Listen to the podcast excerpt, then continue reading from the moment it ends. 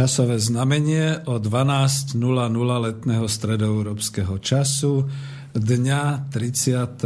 mája roku 2016 a hymna Československej socialistickej republiky odštartovali, milé poslucháčky a vážení poslucháči Slobodného vysielača Banska Bystrica, túto reláciu na počúvanie Mesačník spomienky na socializmus.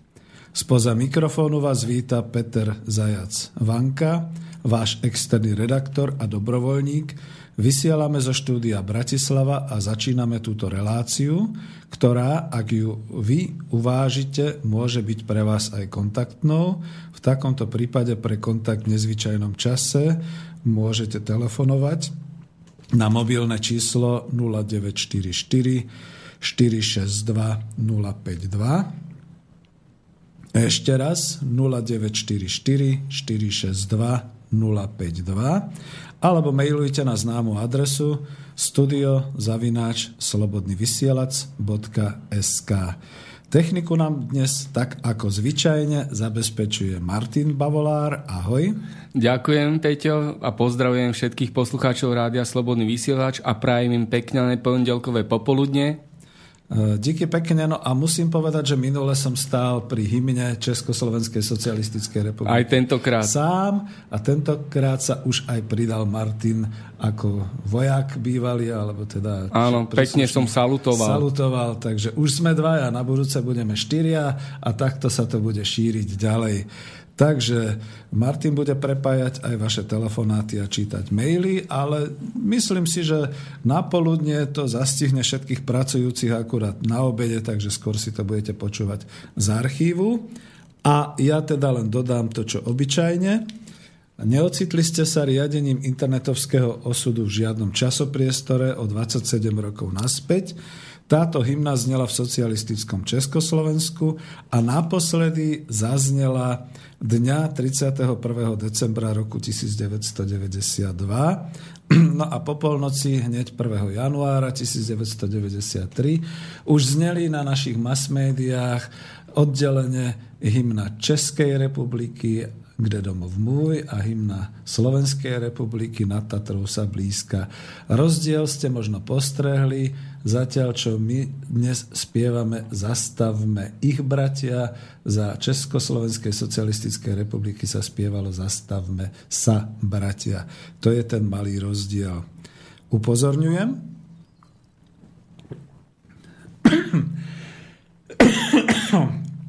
Takže to bol taký jingle. Upozorňujem a varujem, že táto relácia je politicky nekorektná ku kapitalizmu a k antikomunizmu. Teda k súčasnej finančnej demokracii a takisto to bude nestranné hodnotenie socializmu. Ja neviem, prečo sa tu vždy tak rozkašlem, to sú nejaké rádioelektrické šumy asi, alebo ináč som zdravý. E, bude to nestranné hodnotenie socializmu, pretože nie som plateným výskumníkom ani historikom súčasných vládnych činiteľov ani súčasných verejných médií.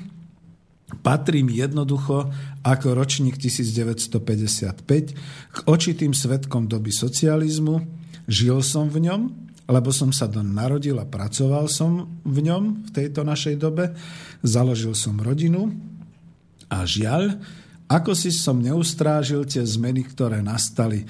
Mimochodom presne v tom čase, po 17. novembri 1989, zo súkromia prezradím, odletel som na front exportu do Moskvy a vrátil som sa, až keď predseda vlády Adamec podával demisiu.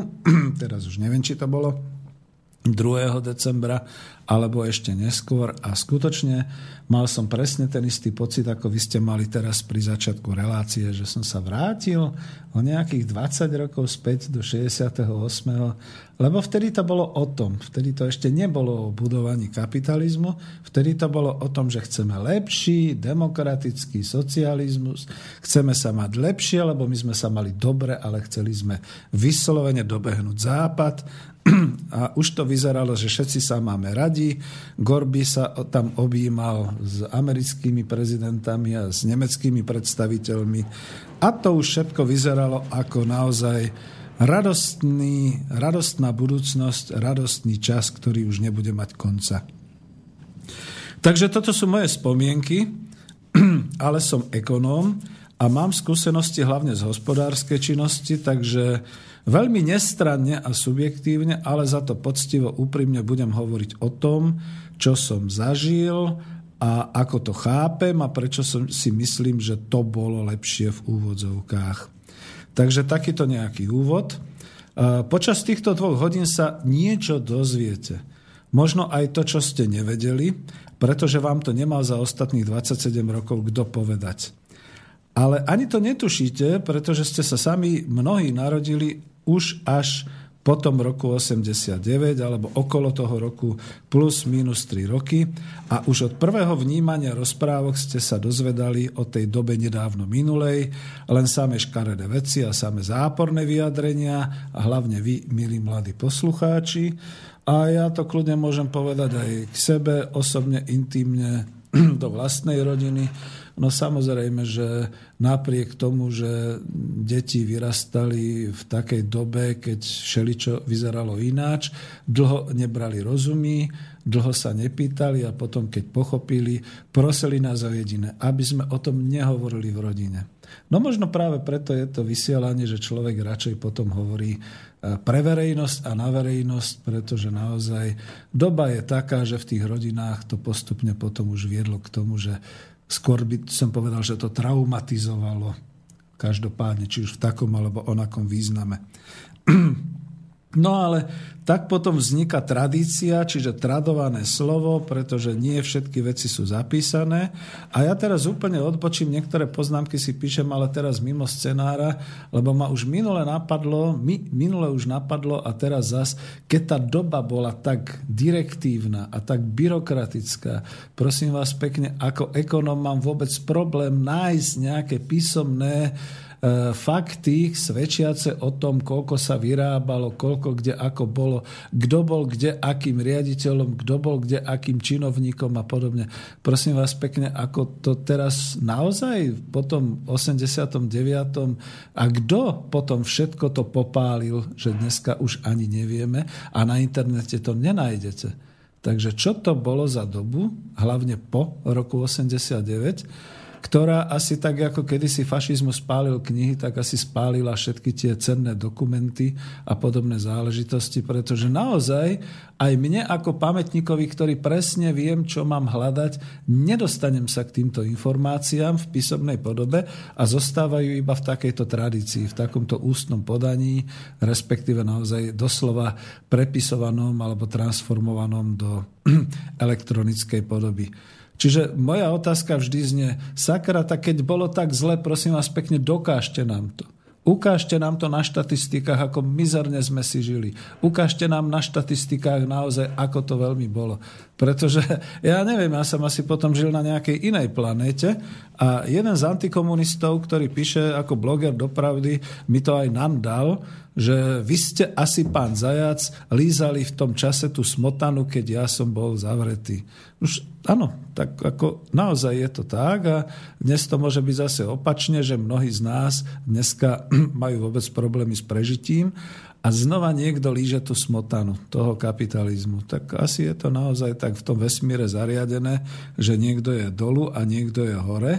Ale potom treba byť úprimný. Dobre, bola takáto doba, niekto sa mal naozaj dobre, teraz ide len o tie počty a o to, že aby sme si dokázali, že skutočne, e, ak teda hovoríme o 15 miliónovom obyvateľstve Československej socialistickej republiky, bolo by zaujímavé štatisticky vedieť, kto konkrétne a ako, respektíve tie štatistiky, aby boli raz zverejnené, že ako to v skutočnosti bolo. No, Tie veci, ktoré budem hovoriť ja, sa budete dozvedať bezprostredne teda od mňa ako priameho účastníka dejinej epochy, zatiaľ teda žijúceho očitého svetka. Uh, už som to minule spomínal, nemusím to teraz spomínať, že som sa tu narodil, mal som tu svoje detstvo, mladosť, vysokoškolské štúdia, prvé pracovné uh, skúsenosti, a potom až druhú časť života som žil po roku 90 e, v nových pomeroch. Takže mám s čím porovnávať. No ale pretože som zodpovedný redaktor e, Slobodného vysielača Banska Bystrica, Mimochodom, Slobodný vysielač Banská Bystrica je následovník toho chýrneho povstaleckého slovenského Slobodného vysielača Banská Bystrica, ktorý začal vysielať v auguste 1944 a bol skutočne komunikačným kanálom pre Slovenské národné povstanie. Takže keďže som redaktor, nechcem v tejto relácii obhajovať socializmus, lebo nie som advokát, a nechcem to robiť za každú cenu a hlavne nie obhajovať ho ideologicky. Žiaľ, ideologicky a politicky ho mali obhajovať tí, ktorí skutočne v tom roku 1990 sa prihlásili a, alebo proste boli odstraňovaní ako e, staré štruktúry a podobne dodneska nedokážu očistiť ten socializmus, pretože to spájajú s tou politickou stránkou e, toho usporiadania.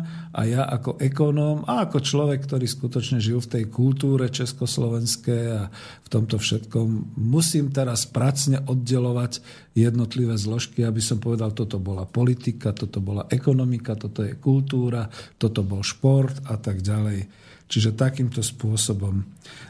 Keby ste aj volali, poprosím vás, skúsme sa pozerať pozitívne na tie veci. Ja to teraz poviem veľmi diktátorsky, lebo už ma mnohí obviňovali z diktátorstva a z všeličoho. Samozrejme, že keď proste zavoláte a budete sa mi snažiť vnútiť svoj nejaký antikomunistický pohľad, tak poviem ďakujem, rád sa s vami rozlučím a hotovo. Berte to naozaj tak, že máme teraz ten čas vyhradený a vy máte vyhradený celý život, pretože už 27 rokov nepočúvame nič iného.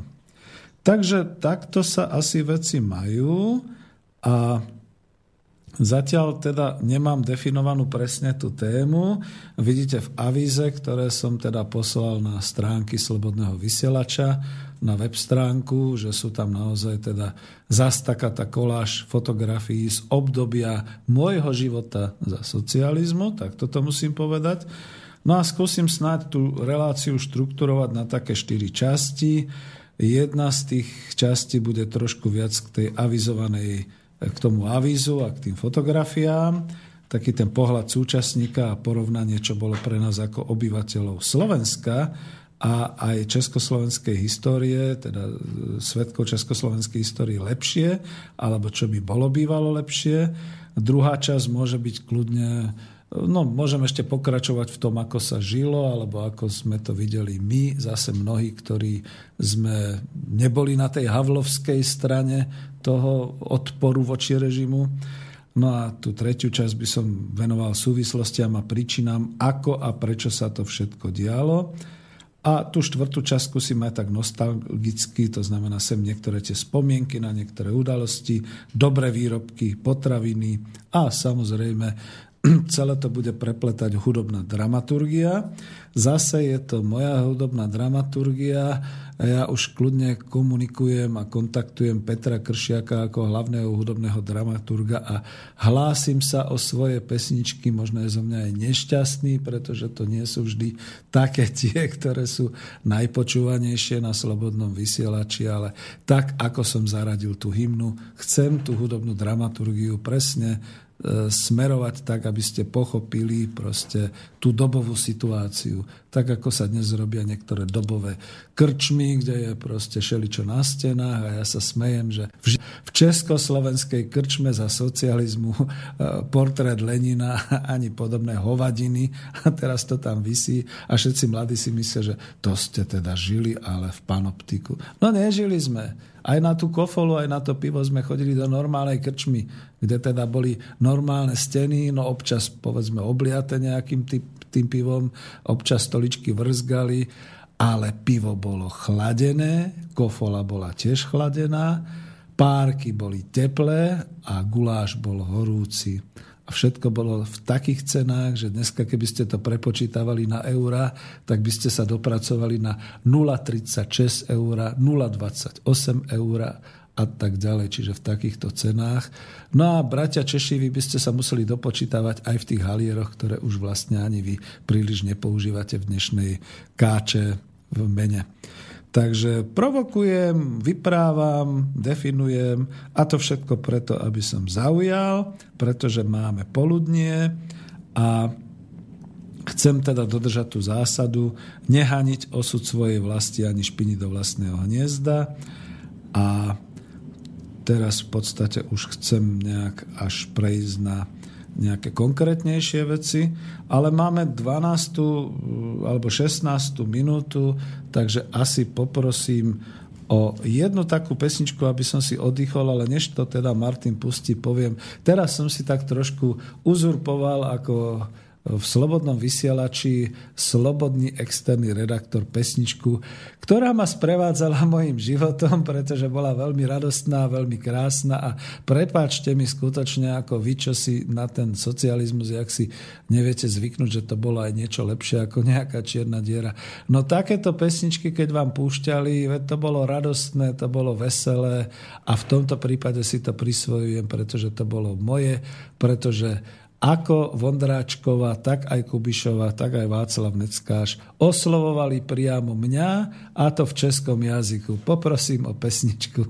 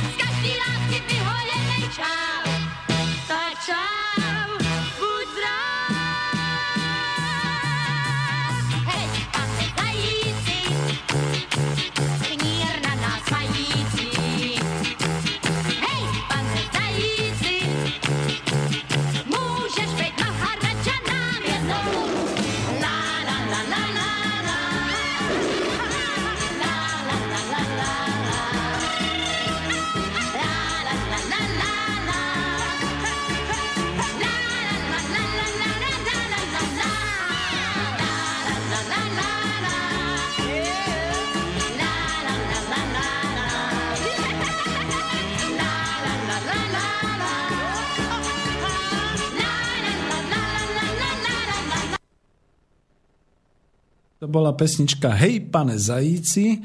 Písal sa, myslím, že rok 1967 alebo 8 dokonca. A to trio Golden Kids, čiže Vondráčková, Kubišova a Neckáš spievali túto pesničku v rámci, myslím, že nejakého televízneho seriálu. Myslím, že to boli písničky pro Rudolfa III. Mali sme československú kultúru, takže absolútne a dodnes nevnímam nejaký rozdiel medzi češtinou a slovenčinou. A to bola pesnička, ktorú my hádam hrávali od nejakých tých mládežnických rokov. Potom som ju počul, myslím, na promocii. Neviem, či aj na svadbe mi ju príbuzní nehrali. A ja som si hovoril, že jak je to krásne, keď mi naozaj, teraz v tejto novej dobe hovorím, keď mi naozaj ako tá kultúra doniesla osobnú pesničku, to nemá každý. Pretože moje meno je naozaj Zajac Vanka. Takže hej, pane Zajíci, to je plne moja pesnička. No, ale aby som pokračovala, nebolo to také one-man show. No, ide o to, že ja som sa chystal a oslovil som viacerých ľudí, že by sme naozaj tie spomienky na socializmus robili ako rozhovory.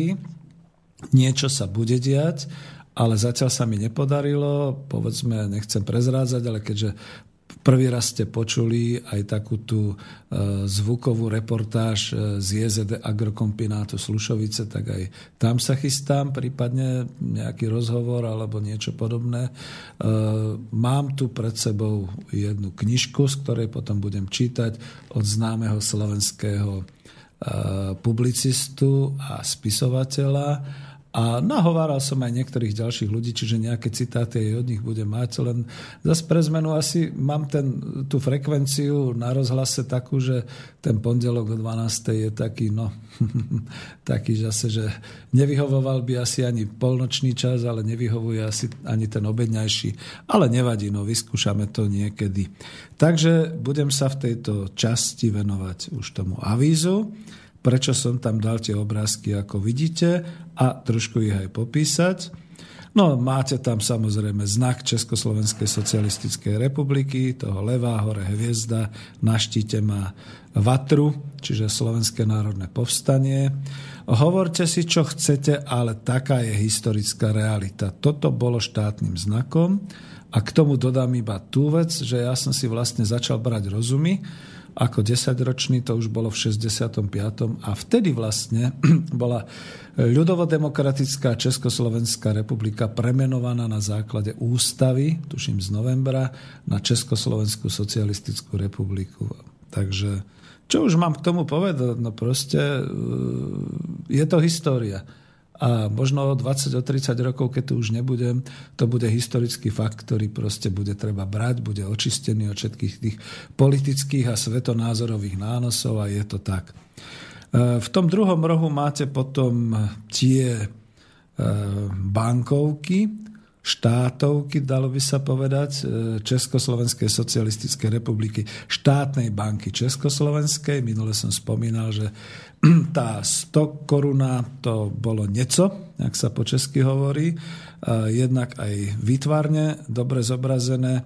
Ja vždy, keď sa dostanem na Hračany, a respektíve som v Prahe, tak prejdem kuštík e, po Vltave od Novotného lávky, od Karlovho mosta a urobím si fotku, že tam skutočne ten Karlov most, tak ako je na tej stokorune, tak je ešte stále taký. Len nie je teda zelený, má už iné farby, ale stojí tam, takže ako tá realita je tam stále. A potom, keď si pozriem na to líce, vidím tam teda ten, tú, tú robotničku a toho robotníka, alebo teda rolničku robotníka. To boli ľudia, kde teda škoda, že sa vtedy neodvážili napísať, že tieto bankovky sú kryté prácou. Pretože skutočne boli kryté hlavne prácou a hospodárským rozvojom celého Československa. Toto je dôležité povedať. Obrázky. Máte tam obrázok priora bratislavského, E, dokonca ešte aj s tým pôvodným označením, jak je prior hore na kamennom námestí, ako mal proste takú tú striežku. Nájdete všetok tovar pod jednou strechou. Viete, že ten prior sa odváral v 68. na kamennom námestí a potom naozaj ešte až do toho roku 89, ale aj neskôr ešte pôsobil. Čiže ako možno potom mladým povedať, že dobré obchodné centra, obchodné siete, veď to je niečo nové, vy ste to, vy starci hnusní, nikdy nemali, no nemali sme to tak ako tie nákupné galérie, ako takéto veci, ale naozaj sme mali obchodný dom, ktorý bol sieťou obchodných domov po celom Československu a mimochodom prior obchodné domy mal sídlo a bol riadený ako obchodná jednotka z Bratislavy zo Slovenska. Takže skutočne ako ekonom k tomu toto dodávam. A napriek tomu, že všetci hovoria, stáli sme a čakali sme na fronty a podobne, znova povieme len na tú malú obchodnú sieť. Určite, samozrejme, pretože ťažko bolo zásobovať takým rozsahom a takou štruktúrou. Ale dobre, no tak ako dnes zase sa nestojí na banány, ale už som to niekde v nejakej relácii povedal, stojí sa napríklad vo fronte na pošte, takže to sú obrovské rady.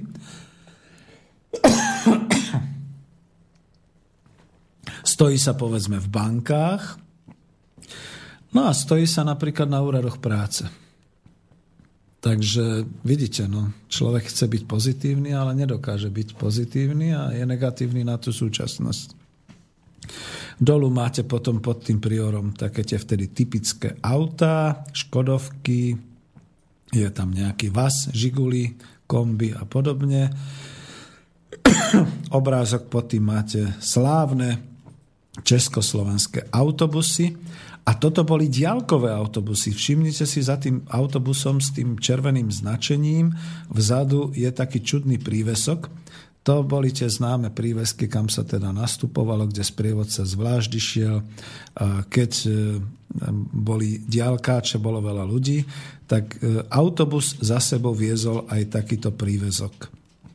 No, Cesty vtedy boli samozrejme tiež všelijaké, ale k tomu sa ešte dostanem, pretože mám aj niečo o doprave. Potom máte hneď vedľa obrázok tej Tatry 613 Kopšivnickej. Myslím, že dnes je to už zaniklá fabrika, ak sa nemýlim.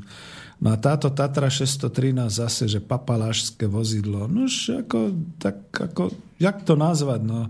A dneska ako každý ten picmoch, ktorý je niekde na obecnom úrade alebo na starostovskom mieste, akéže má auto, prosím vás? Najskromnejší je ten, ktorého označujú takým tým škaredým názvom, lebo je vlastne naozaj e, županom bansko bystrického kraja a ten patrí medzi tých najskromnejších. No. Tomu by som kľudne aj tú 603, ako keby som vedel, tak venoval, pretože to vtedy na tej úrovni doby to bolo, že reprezentačné auto, ale bolo to aj auto, ktorým sa skutočne e, človek, keď teda bol na nejakej takej funkcii alebo mal tú hospodárskú zodpovednosť, dostal veľmi rýchle tam, kam potreboval. O kuštík ďalej máte iné autičko. Bolo to ten Volkswagen. No a teraz už, teraz už vo mne akoby starecká demencia zapôsobila, ale hlavne za to, že som sa díval bokom. Uh, Warburg, Warburg kombi, uh, ktorý teda bol vyrábaný v Nemeckej demokratickej republike a tento kombi station Warburg Tourist dvojtakt ten bol neuťahateľným vozidlom, na ňom sa skutočne prevážali aj stavebné materiály, ale bolo to rodinné auto pre povedzme 4-5 detí, dozadu kočík, dozadu ešte aj bicykle, všetko sa tam napchalo a tak ďalej. A takto sa teda naozaj jazdilo. E, v strede máte taký obrázok, ku ktorému sa dostaneme. Takto sa prevážala kofola, aj propagovala Kofola ako skutočne e, československá odpoveď na Coca-Colu. Dolu máte potom obrázok takej flašky. A hore potom máte e, snímku, čiernobielu snímku zbudovania najväčšieho sídliska na Slovensku, sídliska Petržalka. Bolo plánované možno na nejakých 30 až 60 tisíc oby, obyvateľov, postupne sa rozširovalo a zväčšovalo a dnes je to sídlisko so 130 tisícmi obyvateľmi a je to v podstate samostatné mesto a potom zase zdôvodním prečo, aj keď je to teda v rámci Bratislavy jedna z mestských štvrtí. Toľko k tomu avízu a ja sa ospravedlňujem, neviem, čo ma to chytilo, že som tam trepal. Viem prečo. Lebo mi ešte okrem toho v mysli behá, že e, boli bratislavské automobilové závody, už teda za môjho veku, ktoré teda postupne sa dávali dohromady a malo to byť vlastne nejaké prvé zase e, slovenské auto na báze teda Škodovky a v tej novej dobe odkúpili tieto podniky s pomocou bývalého strojárskeho generálneho riaditeľa z Martina odkúpil Volkswagen. No a dnes Práve včera mal Volkswagen deň otvorených dverí, bolo možné pozrieť dovnútra závodu, ako to tam vyzerá, aké auta sa vyrábajú. Ako veď človek nehovorí, že dneska je všetko zlé. Bolo by to fantastické až na dve zásadné veci za prvé, že okrem kmeňových zamestnancov tam všetky tie tisícky tých robotníkov a dneska sa to volá operátorov robia za tie minimálne alebo teda čiastočné mzdy s tým, že sú zamestnaní cez agentúry dočasného zamestnania, takže to je skutočne otročina. Pozeral som akýsi kanadský seriál tzv. utajený šéf, že kde keď sa ten utajený šéf dozvedel, že jeho vynikajúci pracovník robí otroka v agentúre dočasného zamestnania, okamžite v ten deň mu zmenil pracovnú pozíciu na trvalý pracovný pomer. No ako to by som chcel vidieť, ako ten pán riaditeľ Volkswagenu obchádza svoje dielne a zistuje, že ako na tom sú tí mukli, ktorí tam pracujú na tých krásnych autách. No ale hovoril som, že nechcem byť ani štvavý, ani nič podobné, ale toto mi ležalo tak trošku v žalúdku, za to som označil aj Warburg za Volkswagen. V žiadnom prípade Warburg na ten nedám dopustiť. Bol to station kombik, ktorý doviezol všetko akýmkoľvek spôsobom. No a keď už hovoríme o tom Warburgu, nedá mi, trošku dneska ako uvoľnenejšie hovorím, v 93. alebo 4., keď už som študoval britskú manažerskú školu, môj tutor prišiel do Bratislavy a ja som ho týmto Warburgom viezol. A on sa opýtal tak ešte, no, ako človek hneď po tom 90. nezbohatol a ja som nezbohatol dodnes. Takže taký už aj zomrem. Ale on sa pýtal na to takým tým, že páčilo sa mu to auto a videl, že je to station, že skutočne sme odviezli data projektor aj všetky takéto veci, aj jeho kufre, ktoré si doniesol z letiska, aj podobné veci. Dobre to švíhalo po cestách a hore do Tatier, aj to malo dobrý výkon. A on potom sa opýtal tak naivne, že home made, čiže ako po domácku vyrobené. Ja som mu to potom vysvetlil, samozrejme. Ale napriek tomu, že sme sa dobre srdečne na tom zasmiali, on to uznával. Ja som mu hovoril, že mám dve deti, vobchám tam aj ten bicykel, aj ten kočík, a aj kufre, aj všetko ostatné, keď ideme na cesty. A on hovoril, wow, no takže takto. No ale stop, urobíme nejaký predel zas a nebude to predel kašlom, ale predel tým, že chcem už od toho avíza ísť trošku ďalej. No, ak to majú byť moje vlastné spomienky, tak musím potvrdiť, že od toho konca 60. rokov sa niečo udialo s československou spoločnosťou, niečo zvlášť mimoriadne. A možno ešte o to viac so slovenskou spoločnosťou, pretože česká spoločnosť predsa len v tom čase už bola trošku tak viac e, priemyselná a bolo, bola to určitým spôsobom mestská kultúra, veď sme sa to učili nielen na starých poviedkach pražských a podobne, ale teda poviedky malostránske a podobne, ale uh, ja to chcem zvýrazniť, že my sme sa v, od konca 60. rokov, bez ohľadu na to, aké bol, bol, aký bol politický vývoj potom 68. a, a podobne, ale ešte potom 61 až 69, 70, že my sme sa stávali skutočne priemyselnou a mestskou spoločnosťou, pretože obrovské masy ľudí sa stiahovali z vidieka, ale aj z vidiecky vyzerajúcich malých miest do štvrtí, do veľkorozmerných sídlisk. Toto bola asi podstata tej sociálnej premeny, to by som tu potreboval nejakého sociológa, aby to trošku viac rozobral, čo to znamenalo potom v kultúre a vo vzťahoch a v podobných veciach. Lebo áno, ja si tiež pamätám na to, že e, okolo mňa všetci príbuzní a známi sa zrazu stiahovali napríklad rodina v Bratislave e, opustili, alebo teda dostali byť na sídlisku, opustili teda rodinný dom, ktorý bol. No áno, samozrejme, zase to niekto môže povedať, ten režim hnusný. No ale bolo to tak, ako teraz, keď je vystavba diálnice, no tak ako nekafrali sa. Bolo potrebné postaviť závod, bolo potrebné postaviť nejakú mestskú infraštruktúru, tak sa povedalo tieto a tieto ulice e, naozaj to nebolo, že vykúpime vás a predáme potom niečo. Nie, jednoducho im povedali, poďte sa pozrieť, tam máte na tom sídlisku krásňany už takéto byty a tam sa môžete nasťahovať. A ľudia boli spokojní. Nemôžem povedať u svojich vlastných príbuzných, že by bol niekto šomral, že predtým chodil na záchod von do tej kadibudky a mal studňu a povedzme ako z druhou stranu hraničil s ulicou a proste, povedzme, keď bola búrka, tak mu to tam zatekalo a podmývalo. Žiadna pivnica tam nebola, len taký teda, taká tá zástavba jedno podlažných domčekov. Potom zrazu dostal pekný veľký meský byt dvojizbový s záchodom, s kúpeľňou, s e, ústredným kúrením. No to bolo v tom čase naozaj pokrokové. Tak toto treba povedať. No, asi predsa len e, dáme pesničku, pretože neviem, čo je tuto naozaj, či mi škodí tá elektrovlna alebo čo, ale ako nikde nekašlem, len tuto v redakcii.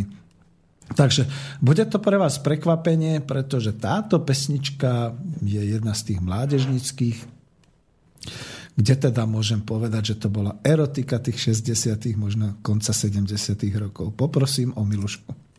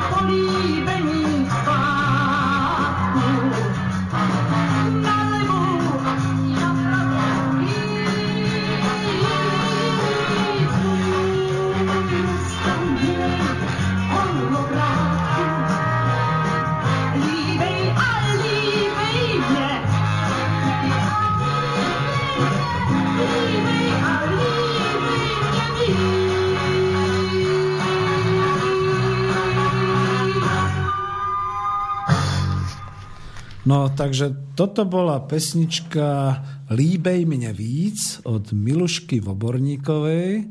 Miluška Voborníková bola jedna prekrásna kočka, speváčka z divadla Semafor z Prahy.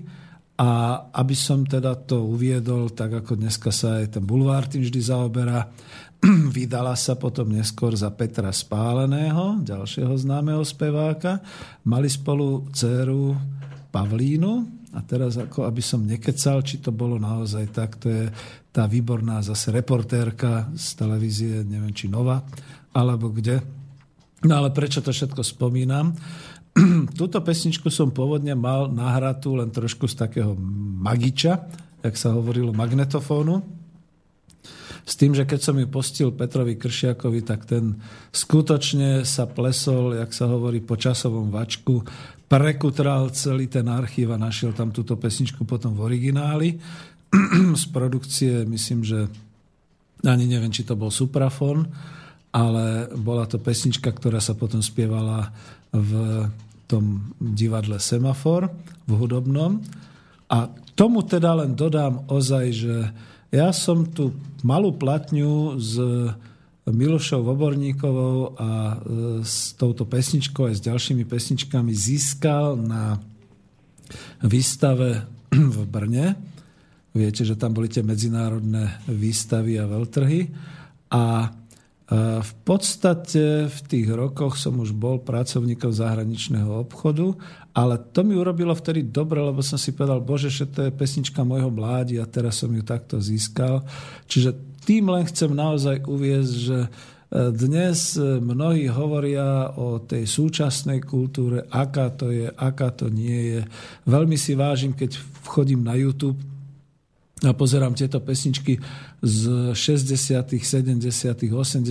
rokov, že všetci hovoria, wow, to je krásna klasika, to dneska už ani nie je možné takéto pesničky naspievať. A presne u tejto pesničky kľudne poviem tak, že to je niečo, čo by som povedal, že to bola československá odpoveď na uh, tú pesničku Žotém, takú trošku eroticky ladenú a, a podobnú, kde Serge Gainsbourg a Jane Birkin vzdychali a spievali Žotém, moi plus a podobne.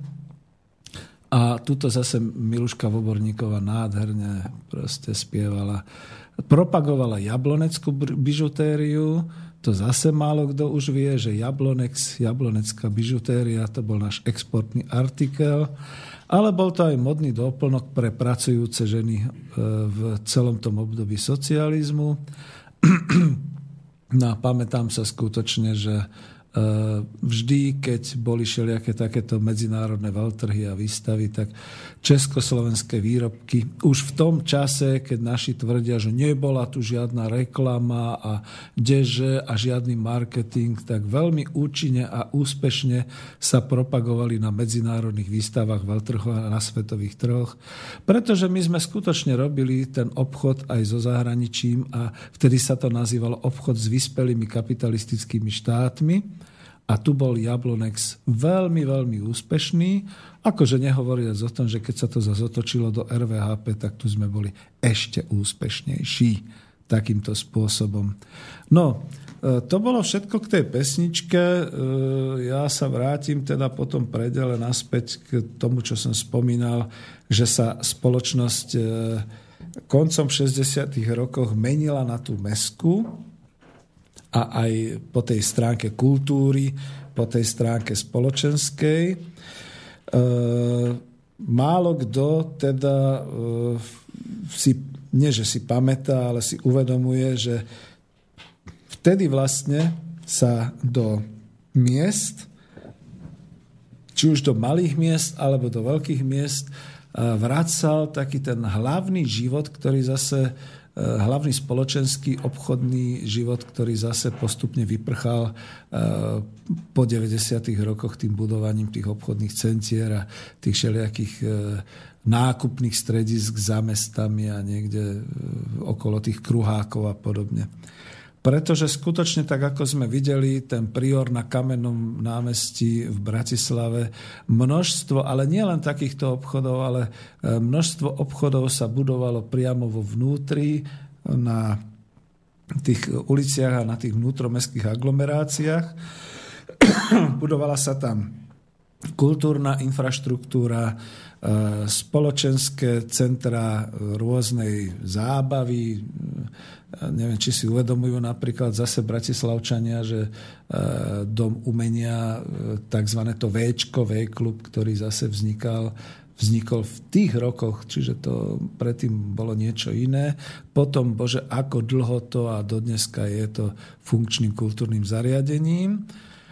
No a keď už som došiel až sem, tak mi nedá nespomenúť si na to, že Áno, vznikali aj veľké kultúrne projekty a, a budovy a zariadenia, tak ako bol Praž, e, no aj Pražský kult, e, park kultúry a oddychu bol, samozrejme, ale ten aj zostal a ten bratislavský veľký park kultúry a oddychu na nábreží Dunajskom, tak ten, ja to hovorím teraz tak trošku sklamane ako pamätník, že bol zbúraný úplne zbytočne a nenahraditeľne, pretože nepredstavoval žiadny politicky významný bod, e, ktorý bolo treba ako pamätník zbúrať, ináč to mám na tom avize celej tej celkovej relácie, taký ten obrázok z fasády. Naozaj to je kultúrno-historická pamiatka a je zločinom v súčasnosti, že sa to takto predalo a takto administratívne cez všetkých týchto primátorov, nech si hovoria čokoľvek, zvrzalo. A je to neodpustiteľný hriech, pretože to bol skutočne areál, kde to nebolo, že mimo mesta. Presne, že to bolo v strede mesta, pretože Kuštik odtiaľ bol hrad, Kuštik odtiaľ v podstate sa prechádzalo po Dunajskom nábrežím až na Korzo tak to treba povedať. A z toho Korza po nábreží sa dalo dostať do Parku kultúry a oddychu a potom pokračovať smerom ďalej, pretože tam Bratislava nekončila. Tam bola Karlová ves a počas socializmu sa práve v Karlovej vsi rozvinula obrovská sídlisková výstavba, ktorá išla smerom hore až do Dubravky a smerom popri Dunaji potom vlastne sa vytvárali také tie zóny oddychu až po hrad Devín. No a Park kultúry a oddychu sa tým pádom e, dostal tak trošku e, do centra bratislavského. Boli tu koncerty, e, boli tu prehliadky, boli tu výstavy. Dokonca Incheba začínala v Parku kultúry a oddychu. To znamená, celý ten areál bol potom pri príležitosti Medzinárodného chemického veľtrhu Incheba čiže International Chemical Industry Bratislava bol e, vyhradený e, našim fabrikám, ukážkam kozmetiky, všetkého možného. Boli tam veľké parkové plochy, samozrejme, že počas trvania výstavy tam boli stánky, šeli čo sa predávalo, šeli čo sa ukazovalo, boli tam konferencie. Bolo to jednoducho významné kultúrno-spoločenské až obchodné stredisko, centrum a toto tí blbci zbúrali. E, to už je jedno, že vlastní to niekto iný a nakúpil to niekto a to by bolo nespravodlivé a tak ďalej. Viete, niektoré stavby stoja dodnes. Aj v Aténach Akropolis a vieme, aký zločin dnes páchali ISIS, keď bombardovali alebo chceli zničiť tamto sírske mesto, ktoré nakoniec ruské jednotky špeciálne odminovali a zabránili vyhodeniu do luftu. No a my v tejto mierovej dobe sme si dali zničiť obrovskú kultúrno-historickú pamiatku uprostred Bratislavy, čo je neodpustiteľný zločin, za ktorý teda minimálne ich hryzie svedomie, keď už nie ľudia. No a v tom čase skutočne sa menila aj Bratislava a menila sa slovenská spoločnosť na mestskú spoločnosť s celou tou kultúrou, s celým tým spoločenským životom. Do mesta, nie tak ako teraz priamo z mesta, ale do mesta sa e, stiahovali e, nielen divadla, ale kina, bola vysoká kinofikácia celého Slovenska Prešli ste sa po centre Bratislavy a mohli ste si vybrať zo 4, 6, 8 kín, ktoré boli hneď priamo v centre mesta na námestí SNP a podobne. A to všetko bolo spôsobené tým, že e, bol obrovský prílev e, ľudí napríklad do Bratislavy, ja musím hovoriť o Bratislave, keďže som bratislavčan, vznikali sídliska.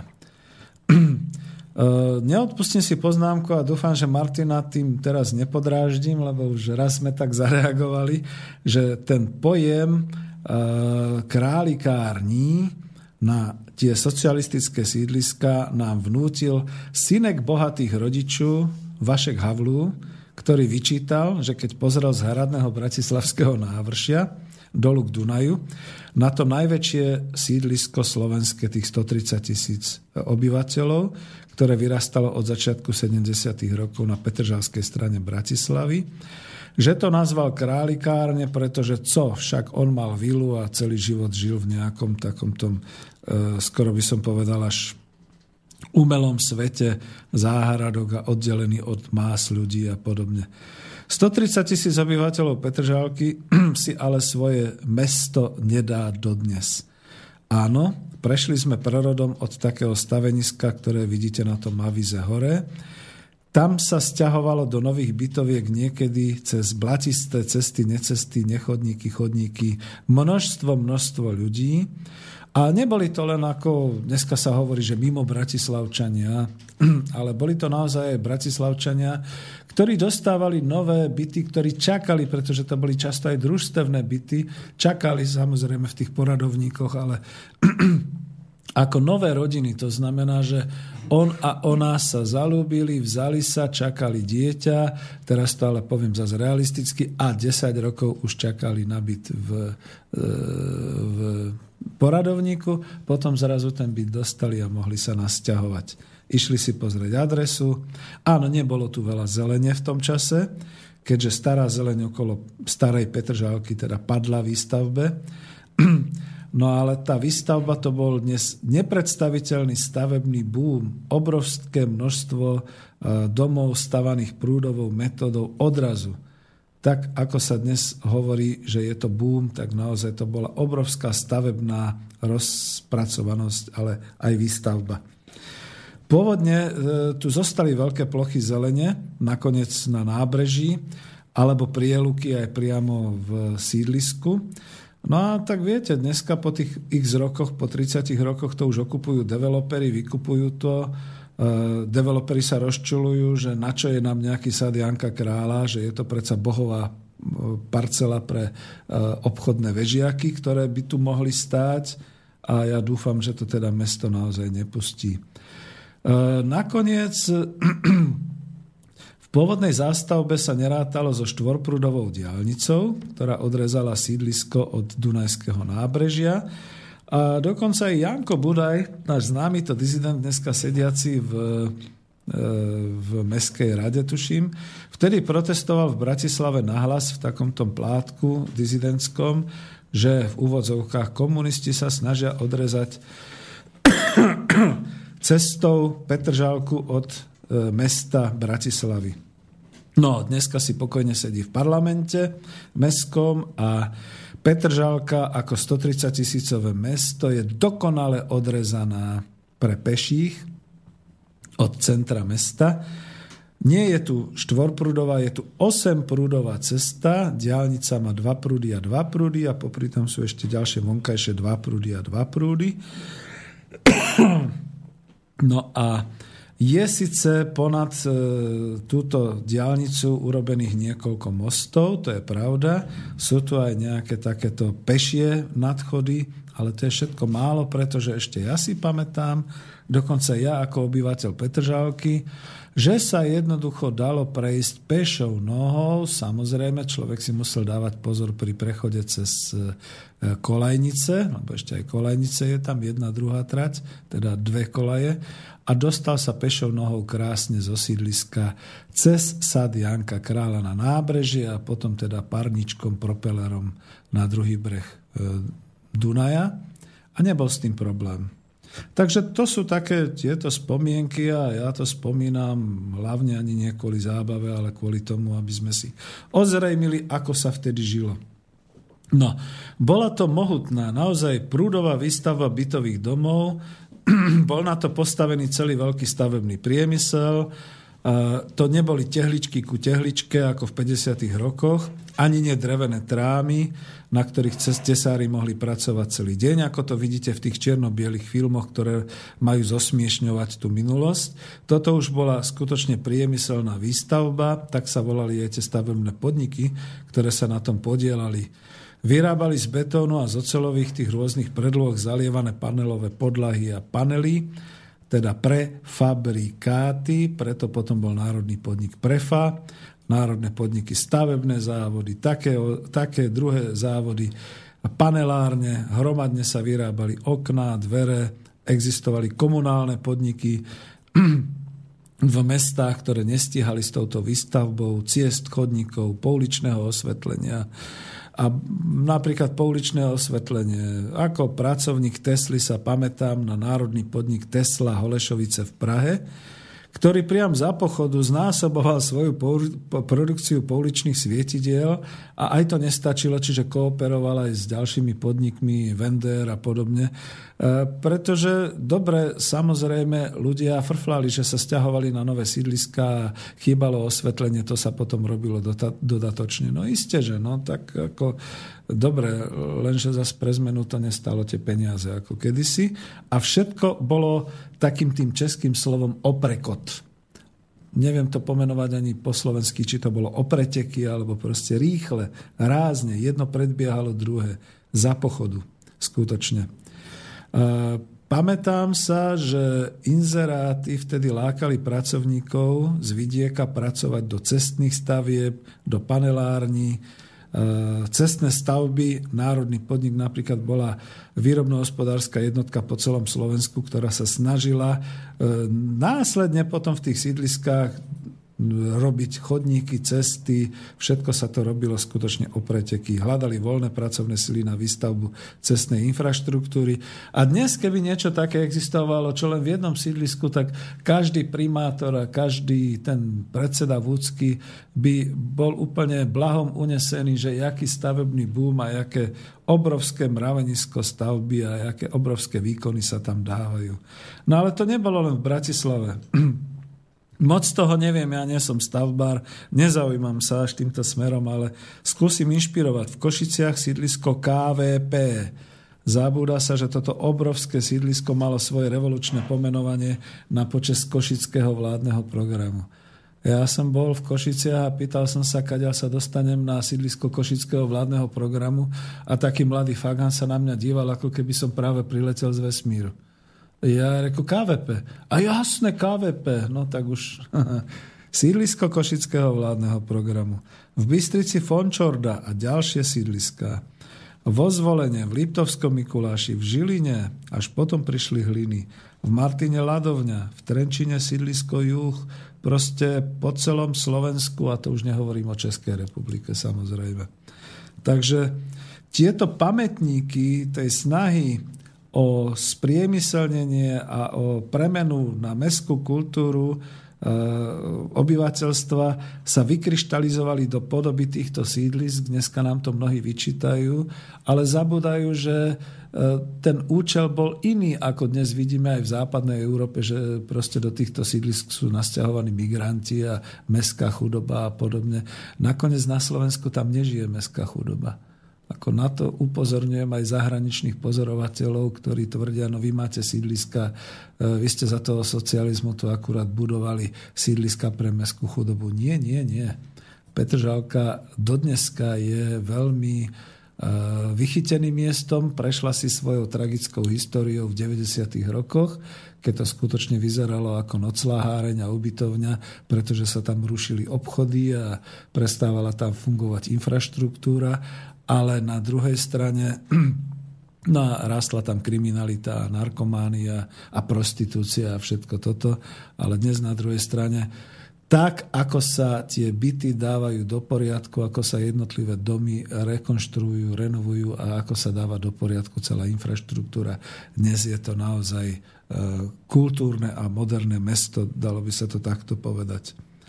No a tá radosť, keď ľudia dostávali nové byty. Skutočne e, ja si to pamätám zo svojich príbuzných a od svojich známych. Bože, aká to bola radosť, keď už poviem kolega z koho spolu, keď dostal podnikový byt, bola to garzonka. Ja som mal auto, tak som ho stiahoval. Naozaj to bolo tuto do Petržálky. Skutočne sme šli cestou, nesestou. Jeho televízor sme prenášali cez nejakú blatistú plochu, čo bolo niekedy nepríjemné samozrejme a tak, ale ježiš, aký on bol nadšený, ako proste bol mi najradšej buchol hneď v tej chvíli šampanský tým, keď sme boli e, hore u neho, že pozri sa, čo tu mám, toto bude moje kráľovstvo. No tak ako, no veď toto zažívajú tí mladí ľudia, ktorí dneska dostávajú byt. Čo, dostávajú? Ktorí si kúpia na hypotéku byt, ktorý potom budú splácať až do smrti. Pretože tých 30 rokov, no a to už je dôchodok a tak ďalej. No. Čiže týmto smerom hovorím veľmi dlho a už som chcel len teda na záver aj k tomuto, k tej bytovej politike. Uh, áno, museli sa robiť poradovníky na byty, pretože to bola taká doba, všetci sme chceli bývať, všetci sme chceli samostatný byt. Zrazu už nikto nechcel bývať v dvojgeneračnom, trojgeneračnom bývaní, najmenej v mestách, takže všetci mladí sa húfne hrnuli do nových bytov. Áno, boli poradovníky, pretože tá obrovská kapacita výstavby aj tak nestačila, pretože páry chceli bývať samostatne. A keby len páry, tak jak dneska sa hovorí moderne single. Veda, ja som bol od 22. veku v nejakom poradovníku a nakoniec som sa ženil, tuším, 29 ročný a, a až vtedy som vlastne dostal byt. A ešte stále za socializmu a podnikový byt. Takže aby som to takto upresnil. No, ľudia dostávali nové byty, nekupovali si tieto byty. Boli to nájomné byty, byty sa nepredávali, byty sa odovzdávali do používania, žiadne hypotéky, žiadne ťažké zadlžovanie sa na celý život. A to prišlo až po 90.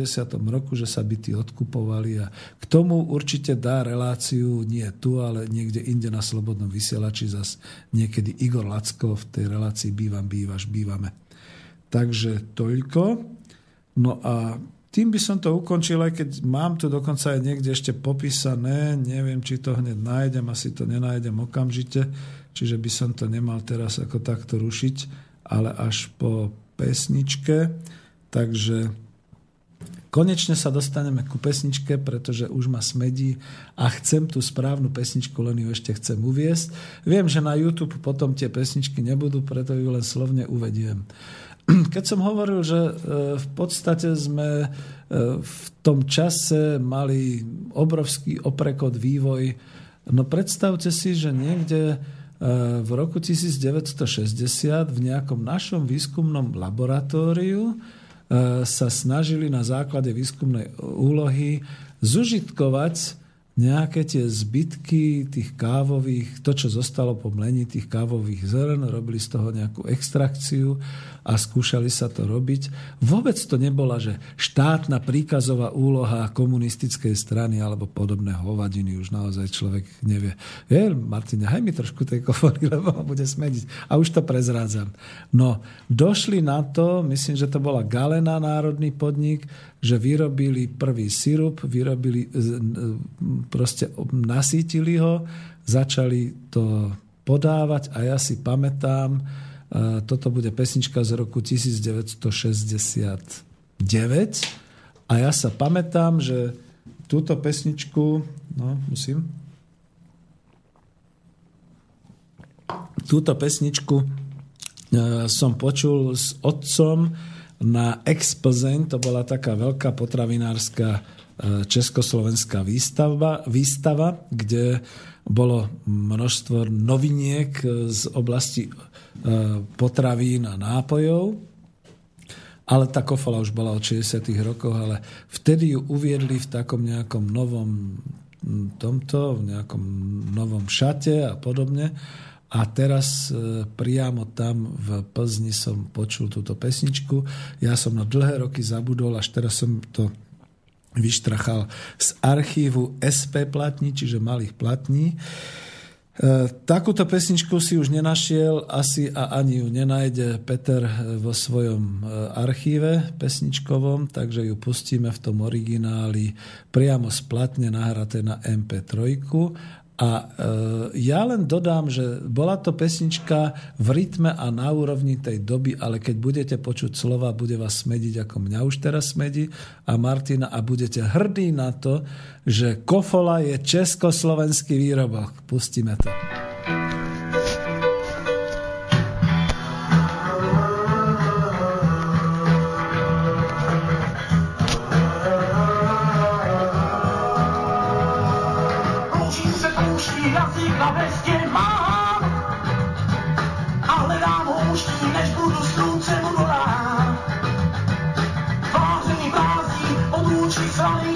Bye.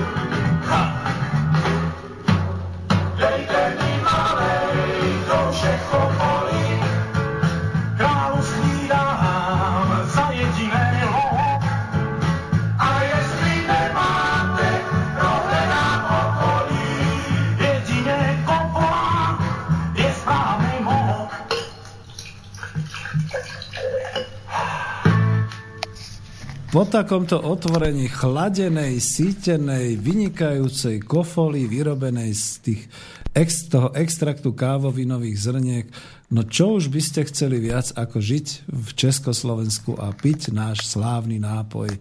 Aký je to rozdiel oproti tomu, jak dnes ako tí nešťastní, mladí marketingoví pracovníci...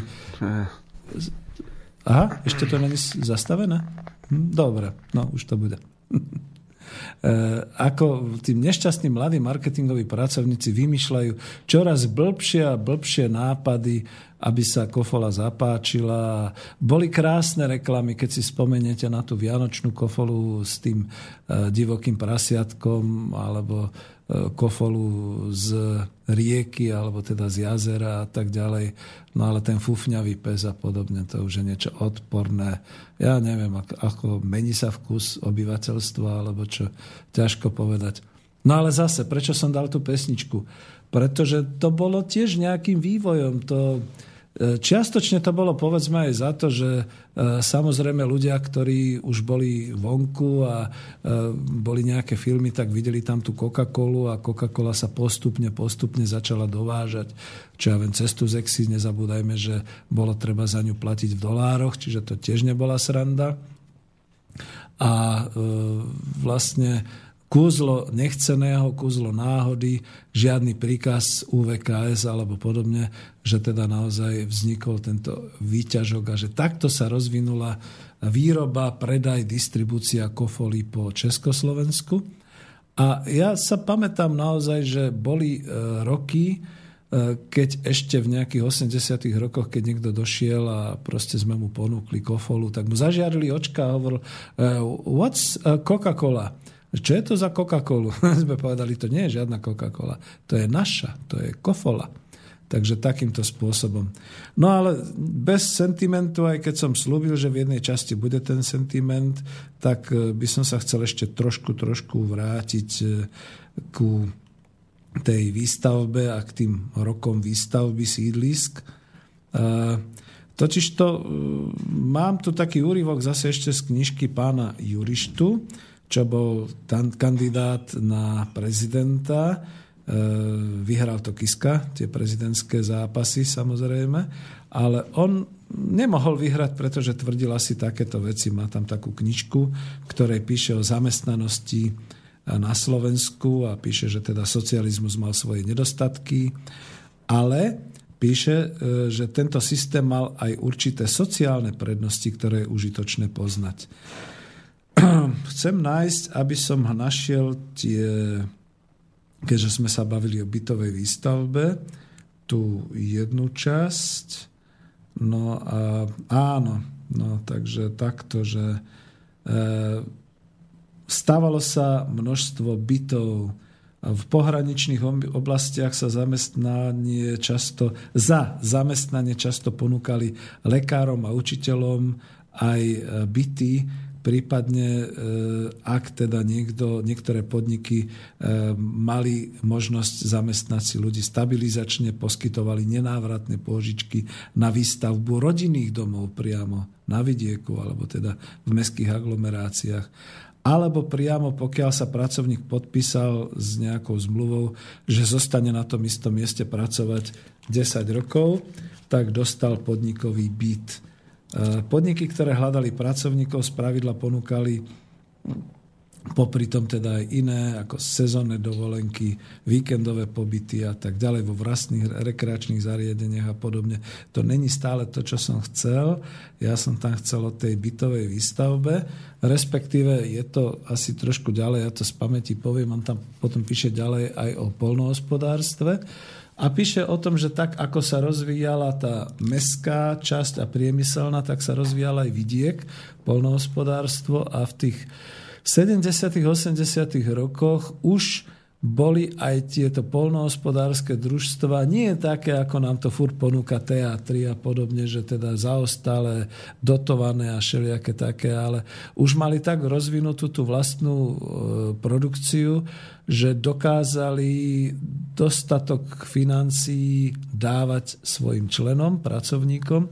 No a tí si stavali potom. Stavali si po dedinách, stavali si obrovské domy na ten pomer Slovenska, keby niekto prišiel e, z tesne povojnového obdobia, keď boli teda častokrát tie domy e, robené takou formou letná kuchyňa, e, celá jedna veľká izbica, kde bola aj spálňa, aj obývačka, aj všetko dohromady, aj kuchyňa, tak zrazu zistil, že sa stávajú byty, byty s predelenými izbami, oddelené, teda dokonca skutočne presne s tým vybavením infraštruktúry, to znamená elektrina, tečúca voda, e, pivnica, kde nebolo len teda na uskladnenie, ale bolo teda aj na kúrenie. A neboli to len teda takéto domy, boli to tie tzv. štokovce od slova štok, to znamená poschodie. Stávali sa teda jednoposchodové domy, pivnica, prízemie, prvé poschodie a častokrát ešte aj hore podkrovie. A toto všetko sa dokázalo, popri tom samozrejme záhrada, popri tom samozrejme garáž, dielňa a takéto veci. Čiže toto zase bola výstava prímeska alebo na vidieku. Viete, v čom ešte bola trošku taká odlišnosť Československa alebo dokonca aj medzi českými krajinami a Slovenskom? V Čechách sa zaviedla v tých určitých prímeských častiach a na vidieku, a nie, skôr v prímeských častiach, tzv. tá radová zástavba. To boli, že domček, e, vedľa domčeka susedili spolu e, stenou, čiže bola tam aj nejaká racionalizácia a podobne. Ja som to sám zažil v Českom Krumlove a v Českých Budejoviciach, keď som tam vojančil a videl som to. Na Slovensku sa však zaviedla skôr taká tá výstavba tých štokovcov, čiže oddelené domy. všetky štyri steny oddelené od suseda, ešte medzi tým prielúka, kde sa niečo pestovalo alebo podobne a tak ďalej. Prečo to všetko tak nejak e, vravím a spomínam? No je to trošku aj taká inšpirácia, že ja by som rád, aby k nám do štúdia povedzme prišiel aj nejaký architekt a vyprával nám o tej dobe, ako to bolo, prečo to bolo, pretože skutočne začal som skôr počul akurát hany a chvály a ja si myslím, že to nie je spravodlivé, pretože v tom čase bola tak mohutná výstavba, ktorú, z ktorej vlastne dneska ešte Slovensko častokrát žije, keď sa to tak zoberie. No a vrátim sa naspäť k tým architektom. Cez víkend zomrel architekt Bratislavy, e, inžinier architekt Šlachta, myslím, že sa volal. A čest jeho pamiatke teda, pretože to je práve to, že tá doba sa kryštalizovala v mohutných stavbách a v stavbách bytovej výstavby a v tej infraštruktúre a obávam sa, že táto nová doba už sa takto nekryštalizuje, alebo ak sa kryštalizuje, tak sa kryštalizuje v niečom úplne inom, v takých tých uzavretých e, sídliskách, v takých tých výlových čudných štvrtiach. No a potom samozrejme v týchto všelijakých veľkých e, mrakodrapoch a podobne a v týchto obchodných centrách, čiže to už je trošku akoby iná architektúra, iná krajina. Ja sa napríklad osobne asi nezmier, nezmiernim s tým, že na nábreží Dunaja bude akási červená kvapka, namiesto PKO, ktorá bude vraj verejným, ja neviem čím, ďalekohľadom alebo observatóriom alebo podobným a prípada mi to rovnako hnusné ako to, čo odmietli Pražania kedysi dávno, aj keď od uznávaného architekta tú, tú chobotnicu ako knižnicu uprostred tej historickej zástavby Prahy. Takže ako naozaj to sú takéto veci. No a e, dlho, dlho, dlho som hovoril, aniž by som sa vôbec opýtal Martina, či bol nejaký mail. Takže ak nie, každopádne, no díky, no je to relácia, ktorá síce by sa rada e, stala kontaktnou, ale asi vás zahlcujem takými informáciami, s ktorými môžete byť nespokojní. Nemusíte byť spokojní, ale každopádne teda nevoláte, nepíšete. Takže prejdem už do tej možno aj poslednej časti, aj keď ešte teda čas nejaký je. A e, ja som sa zameral teda v týchto častiach na takéto skôr amatérske posudzovanie toho rozvoja e, tej infraštruktúry pre ľudí, to, ako to teda bolo naozaj za e, socializmu s bytovou výstavbou a s tým prerodom. E, ešte chcem pozrieť a mal by som to tu mať, e, ako to bolo s dopravou. Tu som chcel trošku. Uh, hovoril som o tých svojpomocných bytoch, ktoré sa stávali. Družstevná výstavba veľká, to som ešte možno nie. Uh, takže, aby som sa dostal aj k infraštruktúre. No, e, začnem tým, že ako študent vysokej školy som tu mal e, v takom e, projekte ISEC sa to volalo, to boli e, medzinárodné výmenné pobyty študentov ekonómov. A je zaujímavé, že ISEC bol viac zameraný na západ ako na východ. A boli to študenti povedzme aj z Polska, z Maďarska, ale hlavne potom zo Spolkovej republiky Nemecka, zo západnej Európy a povedzme aj z Kanady, dokonca zo Spojených štátov, z Filipín. No a keď sme tu mali týchto študentov, to samozrejme bývali sme na mlynoch a mm, samozrejme boli sme mladí, takže e, patrilo sa vždy nejaký ten večer urobiť a podobne. Hlavne, čo oni sa zaujímali, že Pardon, skutočne nechápem, čo to mám. Hlavne oni sa zaujímali o to, že ako je možné a kto to platí, že sa všade dostanú po e, doprave, po dopravnej infraštruktúre, na každú časť ulice, do každého sídliska, do každej obce chodí nejaká doprava. Či to bol autobus, trolejbus, električka tuto vo veľkých mestách, alebo železnica, nechápali to. Jednoducho naozaj kládli také otázky, že odkiaľ to tí komunisti berú. A my sme im teda vysvetľovali, že prepačte, ale že my nie sme komunisti, my čo študujeme, blbe, nechcel som tu ako tieto slova používať, ale že proste to patrí k tomu vývoju, že my sme tu v strede Európy, E, vlastne zo všetkých strán obklopený inými krajinami a je tu množstvo ciest a že proste takto sa tie cesty budovali ešte od vzniku republiky a počas vojny to bolo rozbité a znovu to rozvíjame a tak, ale krútili hlavami a oni skutočne ako niektorí nechápali, že a kto to platí, kto to financuje? Že ako ja skutočne aj večer o 10.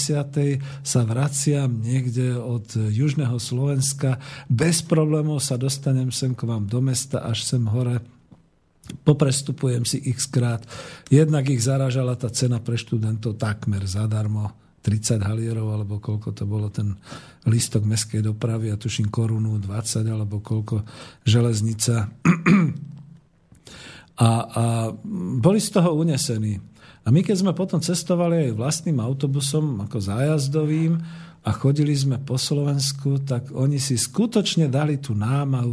Vždy, keď sme sa zastavili, vystúpili a študovali tie zástavky, a robili wow, pretože videli, že sa dostanú kdekoľvek, kamkoľvek a v akomkoľvek čase. To znamená tie obrovský uh, harmonogramy, ktoré boli skutočne dokonca rátali ešte aj s nočnými spojmi a teda s tým, že sa ľudia vracali z práce v nočných hodinách a podobne.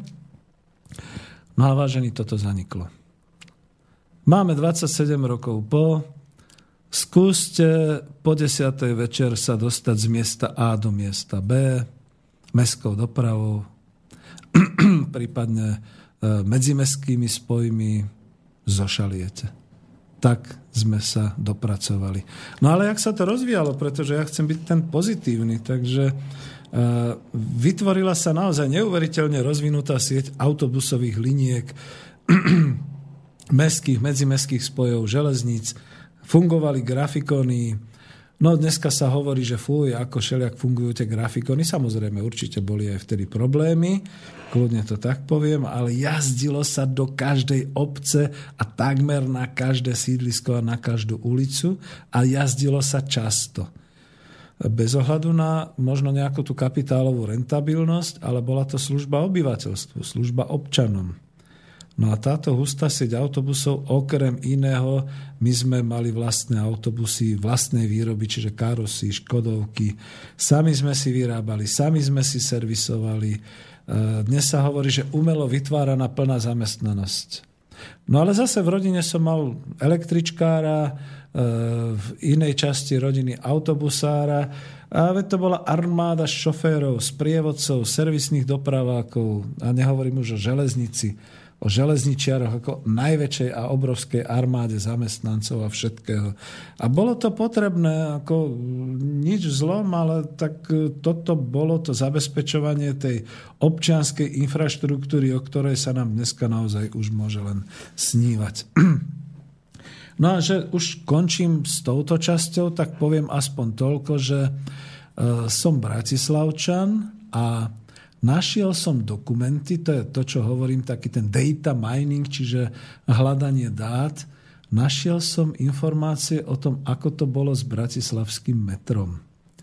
Lebo pomaly sa aj tie priestory, ktoré boli aj v Petržalke vyhranené na bratislavské metro, už zasýpajú, respektíve budujú sa tam iné veci. Ešte stále je vidno popri tých kanáloch, ako keby, a najmä keď idete smerom na Lúky, také jazvy, že to tam ešte stále je pripravené na nejakú tú povrchovú časť metra a podobne. Most starý už bol znova postavený, čiže už je staronový most Červenej armády a ten zostane v srdci takto definovaný, aj keď ho neviem, ako premenujú. Žiadne metro tadiaľ nepôjde, pretože neexistuje.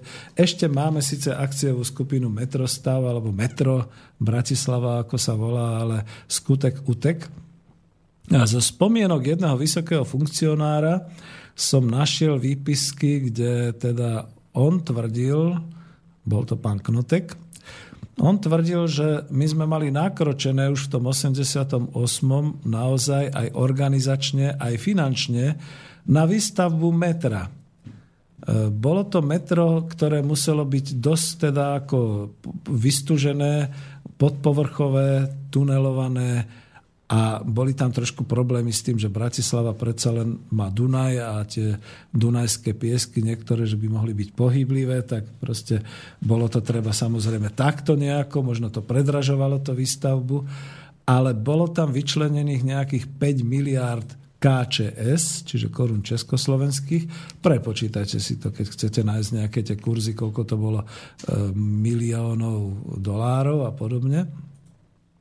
A už to bolo pripravené tak podľa vzoru toho pražského metra, že budú to teda tie sovietské vagóny, bude to ten sovietský systém, samozrejme s určitými dodatkami a vylepšeniami, pretože naši boli aj vo Viedni, aj v Budapešti a pozerali si tie metrá, takže malo to byť, mali byť, už boli rozprojektované trasy. Očakávalo sa už len nejaké všeobecné neviem ako sa volá, schválenie. Prišiel rok 89 a teraz si spomente, keď to vidíte na Ukrajine, aké sú tie veci, že ruské nechceme. Tak vtedy tiež po tom 89. zrazu prišlo také, že ruské nechceme. Nech je to západné, západoeurópske.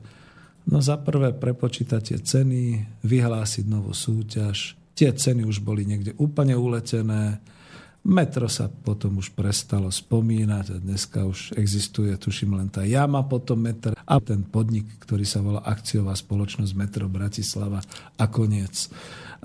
Dobre, možno je to starý pán, možno sa mu nespomína dobre na tú dobu, ale ja tiež hovorím, škoda, že sa ešte nepočkalo 2-3 roky s týmito revolučnými e, úsiliami, pretože už by bolo metro rozostávané a už by ho bolo treba dokončiť.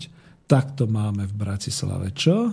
Dopravné zápchy, neschopnosť dostať sa cez centrum mesta v takých tých vychytených hodinách, E, obrovské tlaky na životné prostredie, obrovské tlaky na financie, pretože dneska sa zase pre zmenu vytvára nejaký PPP projekt na obchvat Bratislavy, ktorý bude ale až niekde v hlbokej budúcnosti, ktorej sa možno už ani ja nedožijem, keď to bude postavené a splácané. Čiže takto to dopadlo aj s bratislavským metrom. No a tu končím časť e, dopravnú a rád by som sa už presunul niekam inám. Než ale sa presuniem zase, žiaľ Bohu, na YouTube nie sú tie pesničky počuť, ale e, za to máte potom vlastne tento SoundCloud alebo priamo vysielanie. Uctíme si ešte jednu pamiatku, v tomto prípade, keď sme hovorili o tých dopravách. A ja to tak trošku zaktualizujem. Dnešné e, situácie s teroristami a so všetkými tými bezpečnostnými opatreniami a podobne v leteckej doprave, viete, no tak ako to pomenovať zase do tej starej doby? Boli únosy lietadiel, ale ako keby to bolo niečo iné. Napriek tomu, že bola studená vojna, bol jeden únos lietadla československých aerolínií, tuším z Karlových varov do Spolkovej republiky Nemecko. Neviem, či to bola pravidelná linka. Únoscovia jednoducho sa nekašľali, zahynul tam pilot a ešte niekto po pristáti, ale v Spolkovej republike Nemecka napriek tomu v tom čase takisto protiteroristicky sa únoscovia dostali za mreže, odsúdili ich za vraždu a sedeli. Aký je to rozdiel oproti súčasnej studenej vojne a súčasným teroristickým aktom, keď e, únos, pád alebo čokoľvek sa stane s lietadlom, je okamžite ešte skôr, než hádam to lietadlo spadne na zem, považované za politický teroristický akt a obvinuje sa jedna, druhá, tretia strana a robí sa z toho skutočne horšie, ako bolo za studenej vojny. Toľko na úvod tejto pesničky, ktorú spieva skupina Olympik a pesnička sa volá Únos.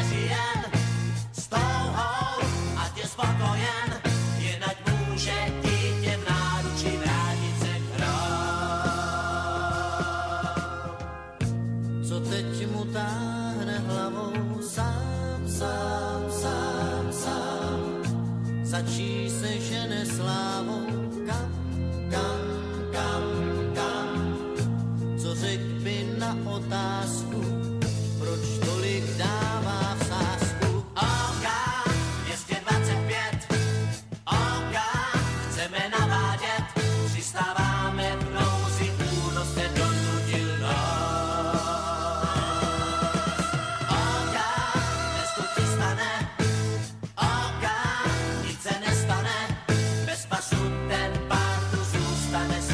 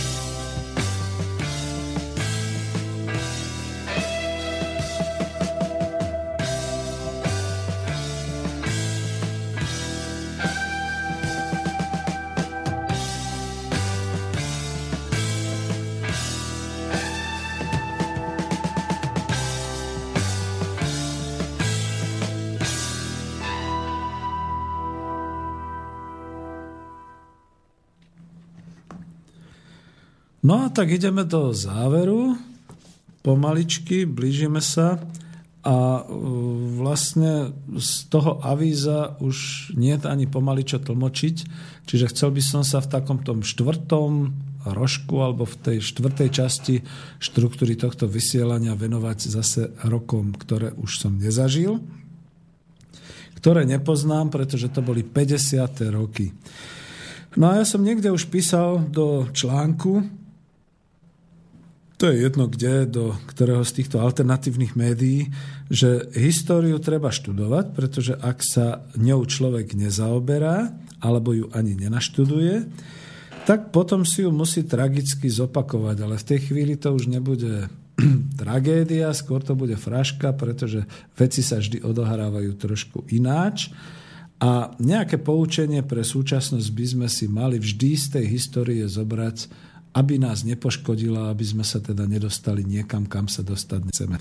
No a začnem to tými 50 rokmi v tom inom trošku pohľade, ako zase sme zvyknutí, pretože ja to prenesiem rovno do súčasných, no jaké sú to roky, ten 2010 až 2016, druhá dekáda 21. storočia. 20. roky, tak, tak nejak by sa to dalo nazvať. Pretože pripomína mi to od toho roku 2013 prudko to, čo sa dialo v 50. rokoch na svetovej scéne a potom ako to ovplyvňuje nás. Ale mne by ste neverili a nie som zahranično-politický ani geopolitický komentátor, čiže ja sa tomu vyhnem, možno ešte na konci skúsim niečo poznamenať v tom zmysle, že keď teda chcem hovoriť ja o 50. rokoch, ktoré som nezažil, a keď vidím tých mladých, 20, 30 ročných, ako veľmi vedia presne, o čom boli tie 50. roky a ako to odsudzujú a všetky takéto veci, tak sa ako čudujem, reku chlapci, a to kde ste nabrali?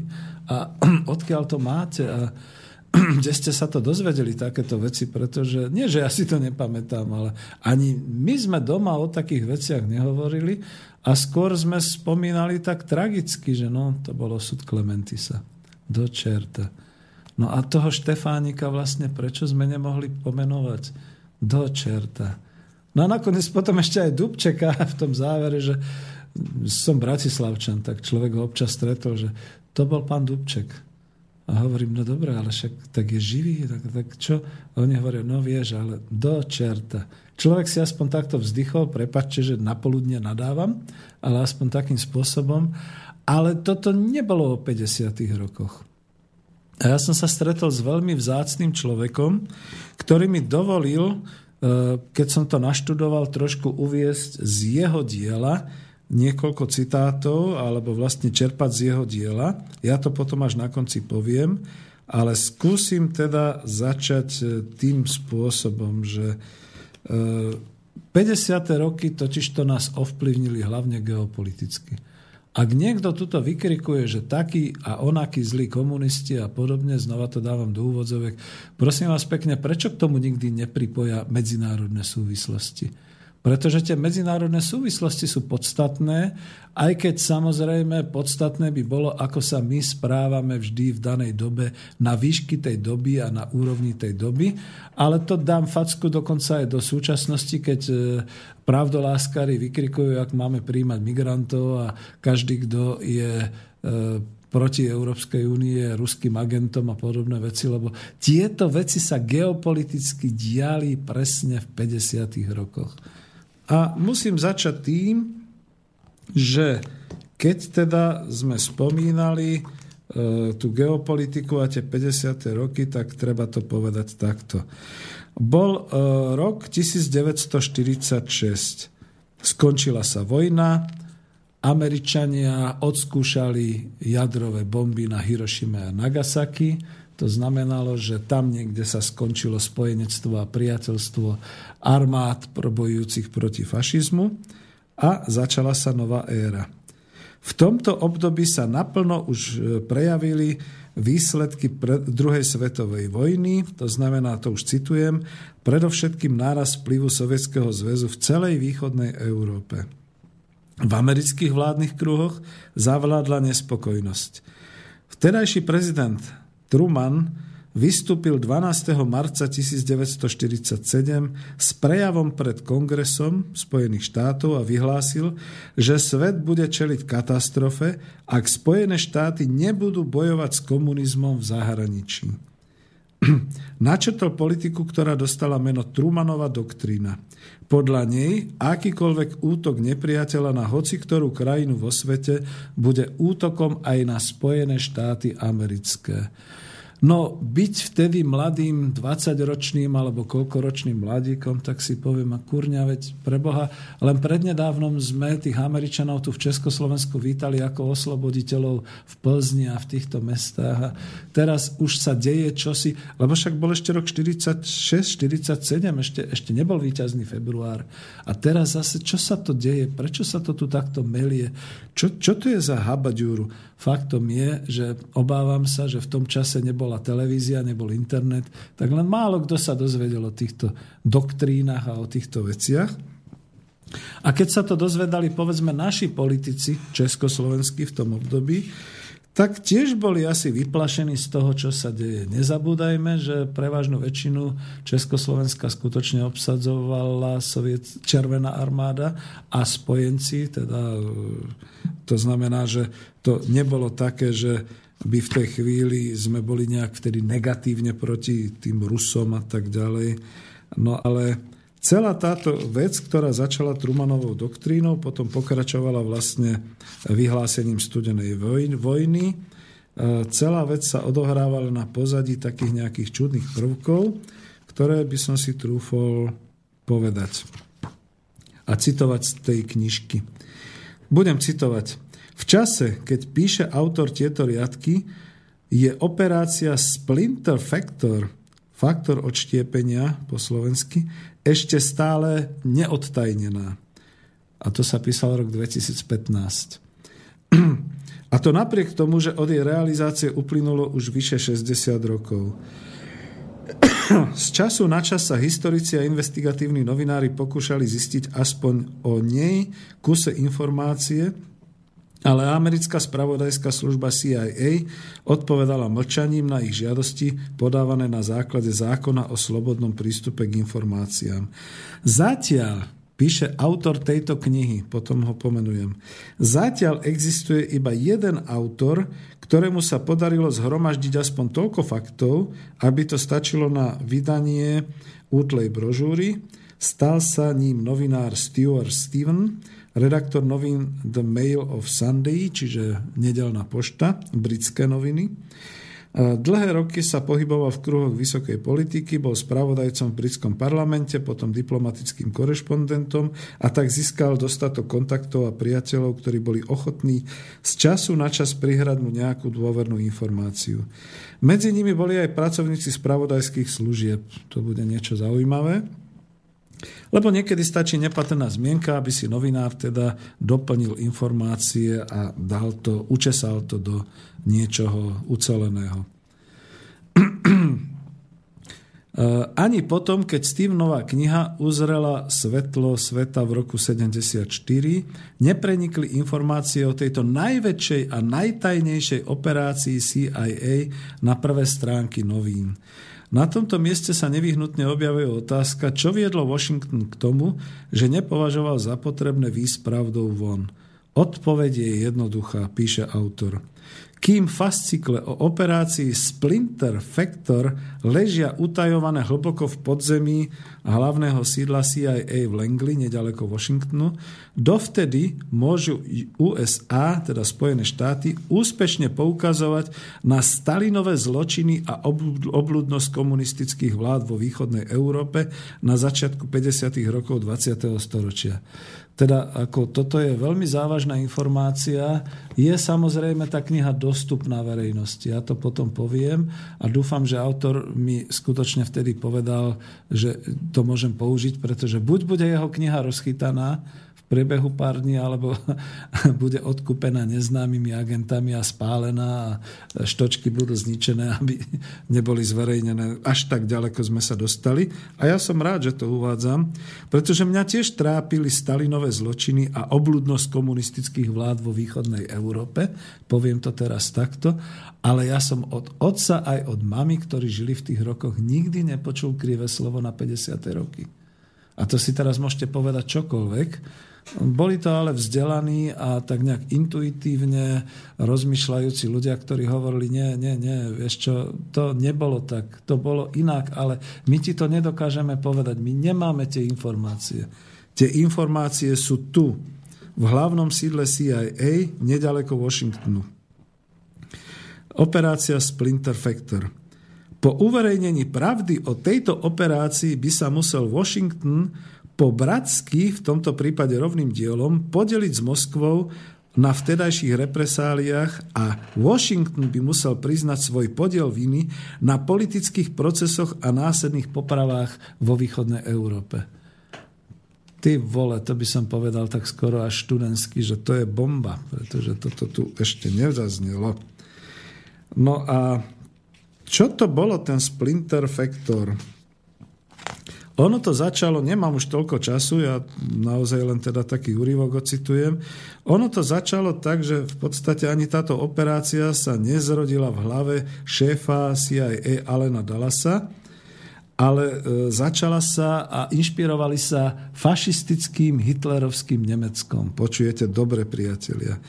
V plánovači v Nemecku v Sicherheinsdienst v Hitlerovej tajnej službe postrehli Stalinovú chorobnú podozrievavosť, jeho obavu, že nielen jeho krajina, ale aj on sám je vystavený rozličným nástrahám a konšpiráciám a kontrarevolúciám. A nebudem to tu celé čítať, ale poukážem na to, že prvý bol prípad maršála Tuchačevského, toho známeho maršála, ktorého dal Stalin odstrániť na základe podozrení, vpašovaných podozrení, tu sa v knižke potom o tom dozvieme viac, a do akcie na likvidáciu sovietskej vojenskej elity ešte pred druhou svetovou vojnou sa Nemecko rozhodlo zapojiť viaceré krajiny, pričom významnú úlohu zohralo Československo. Tam to máte popísané, bolo to o diplomatických záťahoch a hrách, ktoré boli, na základe ktorých potom sa Stalin rozhodol tak krvavo potlačiť svojich zradcov a pozabíjať a tak ďalej, čím teda oslabil aj vojenskú silu Sovietskeho zväzu na začiatku druhej svetovej vojny. No a keďže Stalinová paranoja bola úspešne odskúšaná na Tuchačevskom, e, s nápadom využiť ju znova prišiel Allen Dallas a tu je zase všeličo popísané aj o ňom a podobne. A teraz čo rozpútali v 50. rokoch. Všetko sa to odohrávalo na tom, že v tajných službách sa občas nájdú ľudia, ktorí potom pre peniaze zradia, alebo sú nejakí urazení a podobné veci. A tu popisuje, že tretí muž tohto príbehu je podplukovník Polskej štátnej bezpečnosti Jožef Šviatlo, ktorý bol zástupcom a tak ďalej. Písalo sa, že bol teda z počiatku dobrý. A e, rozvinul teda určitým spôsobom veci, ktoré teda viedli k tomu, a už tu musím naozaj skôr skratkovite len komentovať, viedli k tomu, že Šviatlo spolu s nejakými svojimi spolupracovníkmi iniciovali podozrenia, ktoré sa dostali veľmi blízko Stalinovmu vedeniu. A to potom vlastne e, vo viacerých krajinách východnej Európy vyvolalo tie procesy so zatýkaním a tie politické procesy, pretože bola taká doba. Ja tu teraz dám ten svoj komentár, že nezabúdajme, že odpovedou na monopol atomovej zbrane Američanov bol Sovietský zväz, ktorý teda e, uskutočnil jadrové výbuchy takisto. Na to dostali hysák Američania, že teda toto už je zle, keď to už majú aj tí hnusní komunisti v úvozovkách a e, začali teda e, robiť vojnu inou, inou metódou, nie teda touto, pretože tam už nemohli, čiže hľadali nejaké ďalšie možnosti. A je tu popísané v tejto knihe celý proces proti Laslovovi Rajkovi v Maďarsku. Z hodou okolností tu píše, že Rajka ešte predtým osobne vypočúval v Budapešti práve ten Jožef Šviatlo.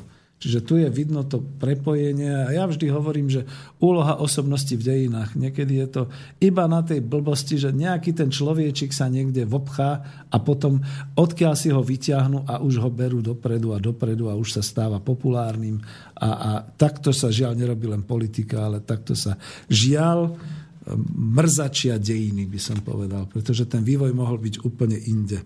Po Maďarsku prišlo na rad Bulharsko, píše sa tu v knihe. E,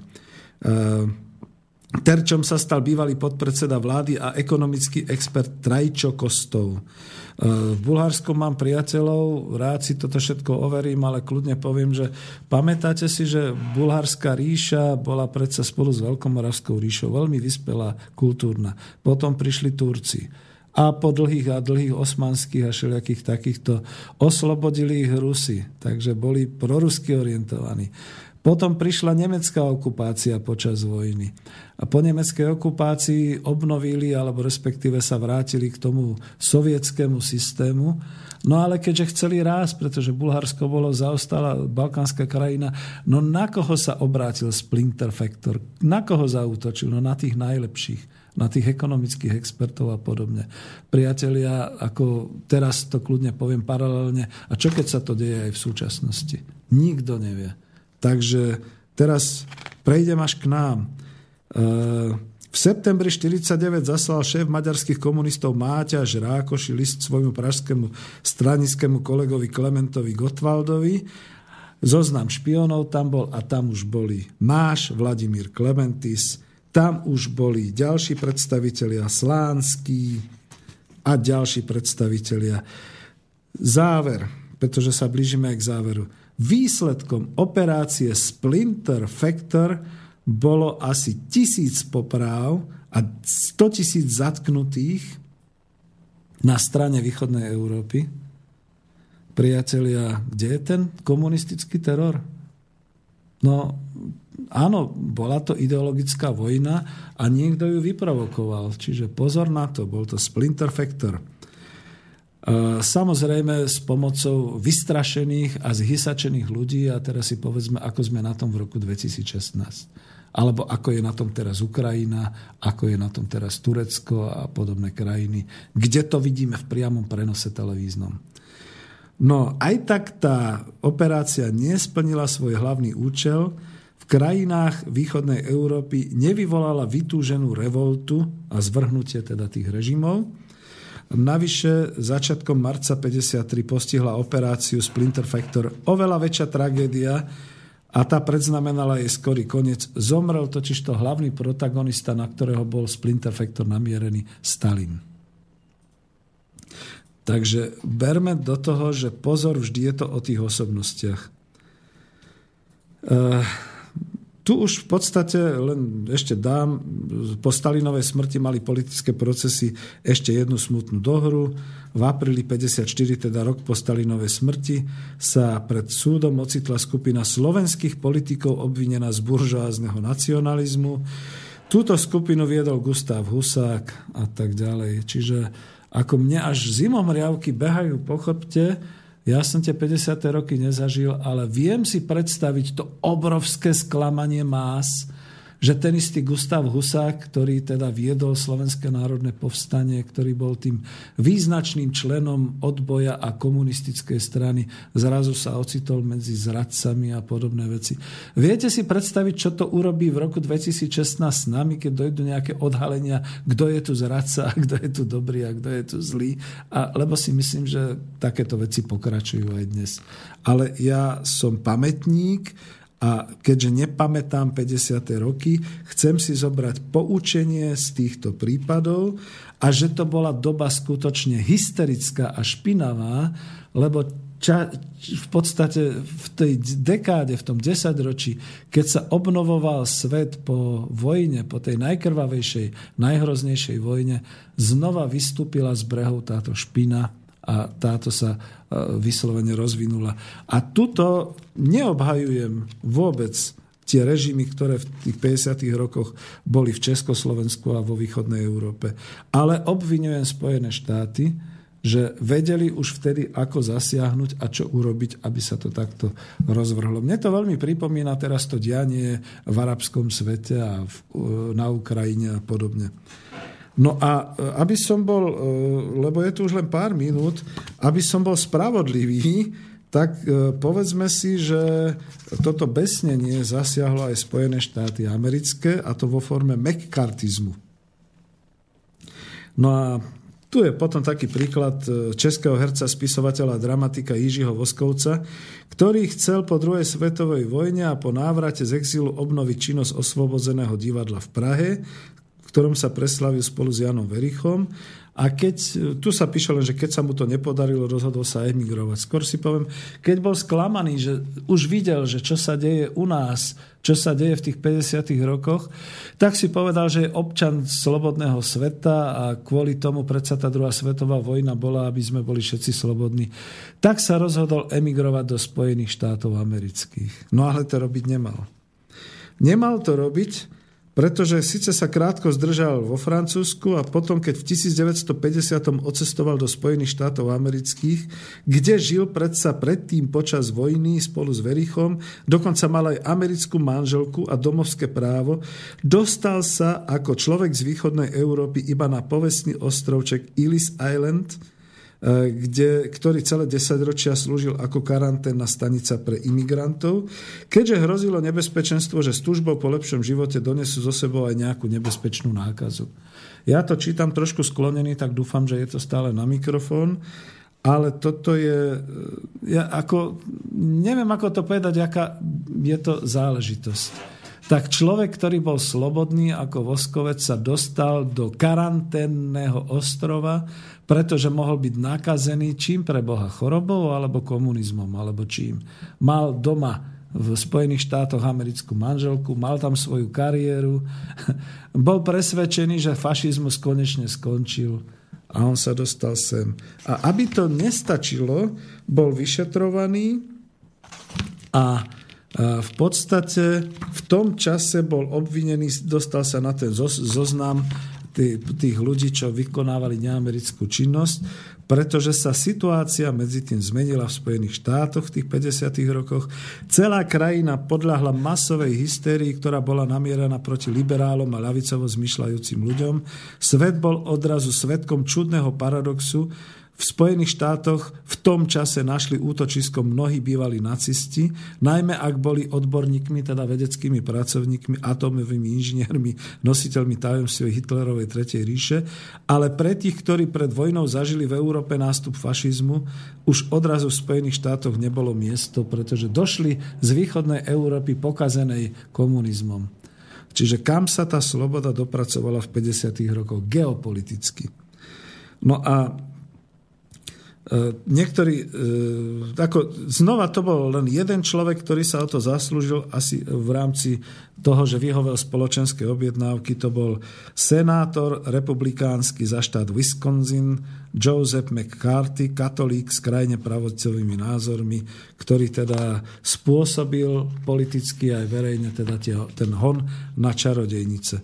Ja tu už len zadefinujem tak, možno sa raz nájde nejaký milovník konšpiračných teórií, ktorý si dá otázku, či v tom svete, v tom čase svet nepostihla nejaká neznámna vesmírna nákaza, ktorá na istý čas zbavila ľudí zdravého rozumu. Na oboch stranách železnej opony.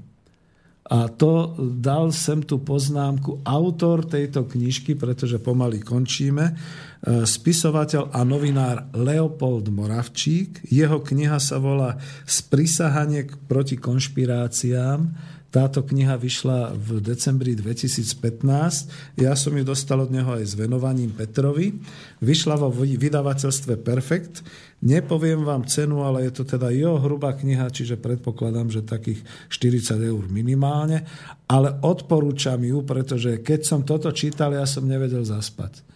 Uvedomil som si jednu vec, že tak ako svet postihla nejaká čudná vesmírna nákaza na oboch stranách železnej epony, opony v tých 50. rokoch, to isté sa deje vo svete v roku 2016.